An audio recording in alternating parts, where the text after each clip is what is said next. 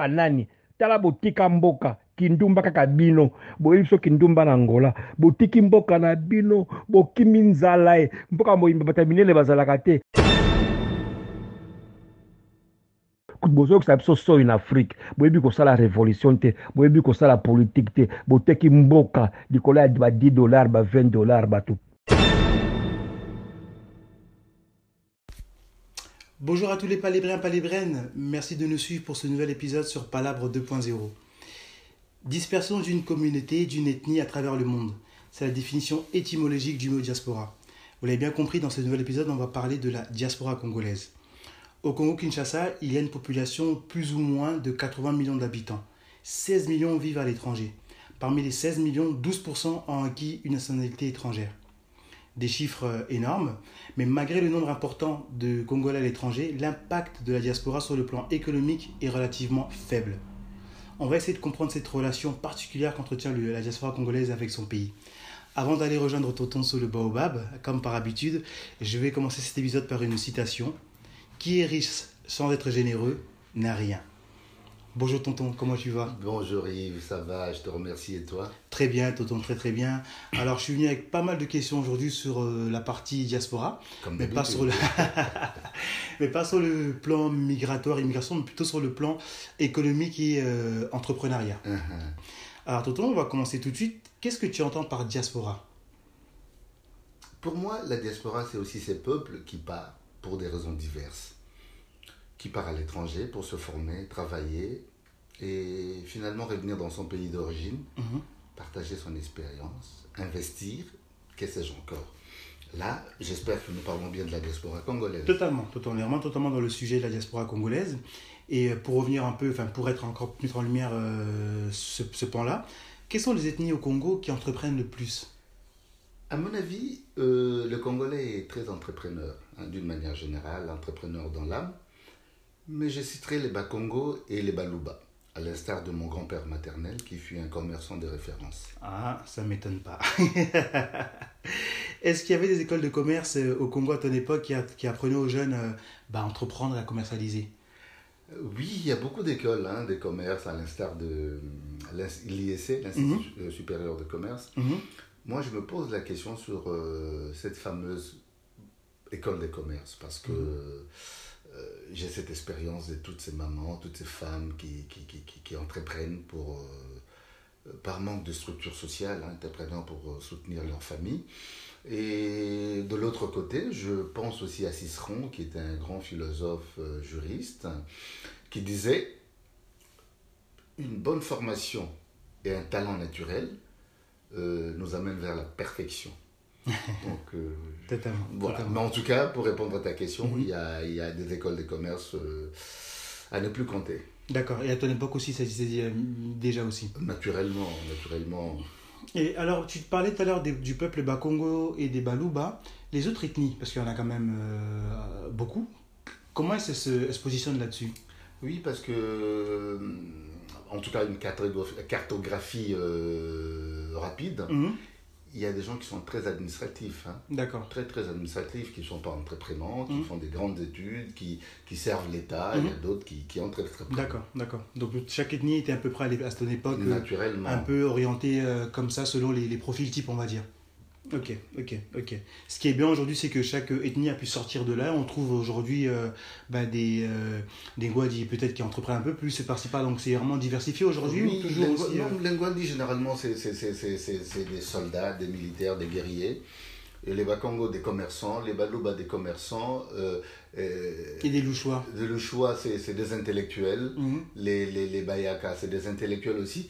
Mais en fait, c'est une cartographie, euh, je dirais, d'époque. D'époque, cas, à l'instant, d'accord. Tout le monde. euh, Super, voilà. exactement, exactement, exactement. Et, et j'avais une question en fait qu'on m'a posée à plusieurs, qu'on pose à plusieurs reprises aussi par des, par des, par des amis. Euh, Est-ce qu'il y a des grandes dynasties au Congo à ton époque? Ah oui, Mhm. oui, question difficile qui fait appel à mes mémoires. Je me souviens des grands commerçants tels que Kisombe, Moleka, Fonchi, Dokolo, Chimanga Thomas, j'en passe en Ouais, tout cas, mhm. oui.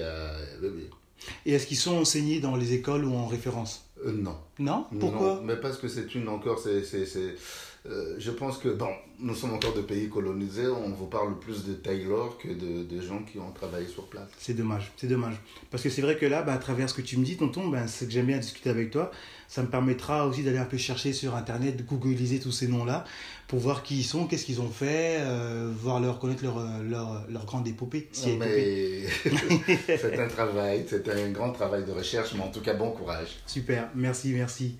Alors, question un peu plus euh, particulière et euh, comment t'expliques, ben, du coup, dans ces grandes dynasties que, que, que tu cites, le manque de pérennité dans les entreprises congolaises? Elles sont pas pérennes dans le temps, elles se cassent la gueule facilement, rapidement. Mhm, mhm. Mhm.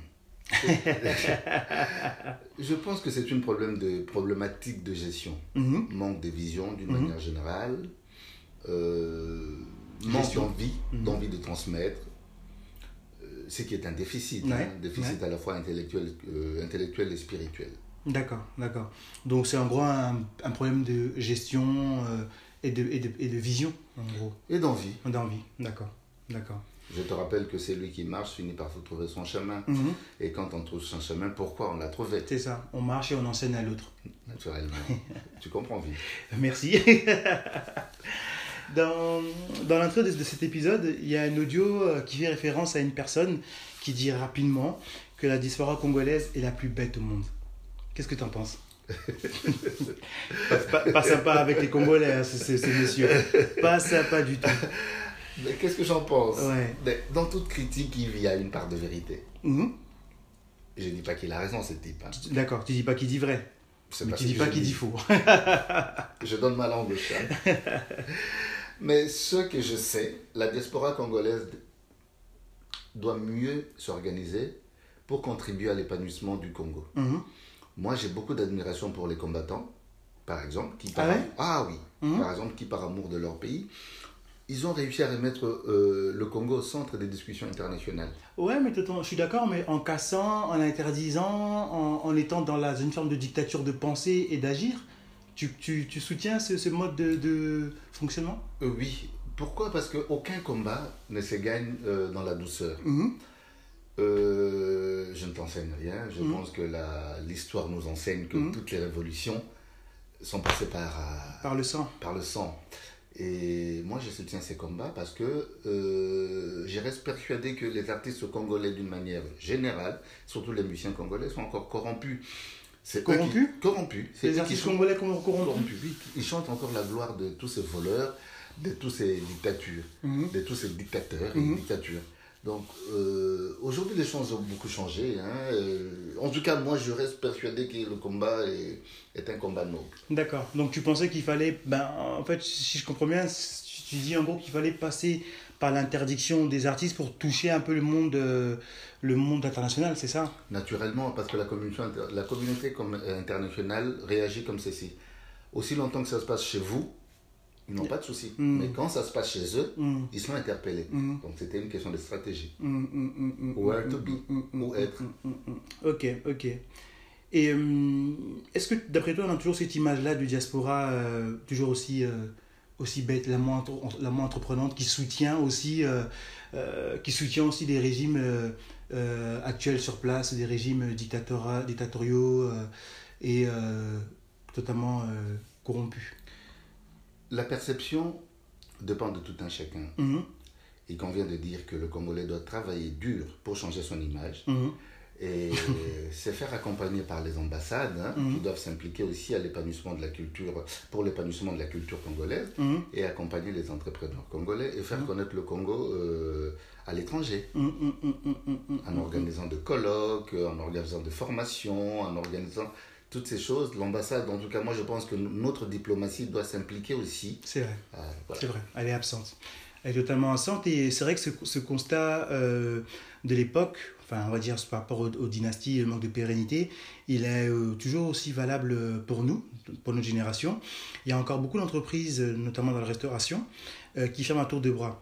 Et puis quand tu regardes notre communauté de prêt tonton, on se distingue pas par, par notre partie entrepreneuriat. Tu vois, qu'est-ce que tu en penses je pense que c'est un, c'est, je l'ai dit en amont, hein, Mhm. c'est une problématique de manque de formation. Mhm. et de formation et de d'information. D'information, ouais. Quand on est dans un environnement qui est, qui est fait surtout à l'étranger, hein, Mhm. il faut savoir s'adapter. Mhm. Et il y a un proverbe africain qui dit quand on va dans un pays, quand les gens dansent en bougeant la tête, il faut bouger la tête. Donc on n'arrive pas à s'adapter, c'est qui est difficile. Mais je pense que si euh, chacun de nous fait un effort, on pourra s'en sortir. On pourra s'en sortir parce que les, il y, a, il y a des gens qui essayent, mais par manque de formation et de formation, Mm. ils n'arrivent pas. Ils sont bloqués. Ils sont bloqués. Donc il, c'est- il, faut, il faut mettre en place des, des structures d'accompagnement. Ouais, ouais, ouais, ouais. Et concernant en fait la, la, le Congo, Mhm. comment tu expliques le, le manque d'initiative et de moyens du Congo face à la diaspora? Du pays. hein. Du pays, oui, oui, oui, oui. Le déficit de l'État congolais aujourd'hui, euh, il n'arrive pas à légiférer d'une manière claire, simple, ou à mettre en place des me- mesures incitatives Mhm. pour que les Congolais reviennent Mhm. chez eux. Mhm. Euh, la corruption bat encore euh, son plein. Ouais. Aujourd'hui, quand la diaspora arrive, amène un projet, avant de le mettre, celui-ci, hein, je parle du projet à table, on lui demande déjà de l'argent. Donc on a affaire à une élite, euh, à des dirigeants politiques minables, pauvres, mendiants, euh, des, des oppresseurs, franchement.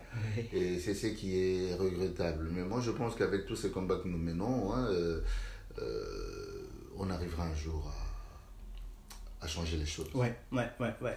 Et je pense aussi, tonton, que le manque de moyens mis à disposition, euh, pas les moyens des politiques, hein, mis à disposition des Congolais, sont un frein pour les personnes euh, qui veulent euh, ben, entreprendre, ouvrir un, ouvrir un business euh, sur place au Congo. Ben oui, euh, regarde, à l'instar du Sénégal, la Chine, le Maroc, euh, les exemples sont multiples. Mhm. Il faut mettre en place une politique qui facilite la réintégration de la, de la diaspora. Ouais, Des mesures incitatives qui font que euh, je suis à l'étranger, j'ai telle expérience, je veux revenir chez moi.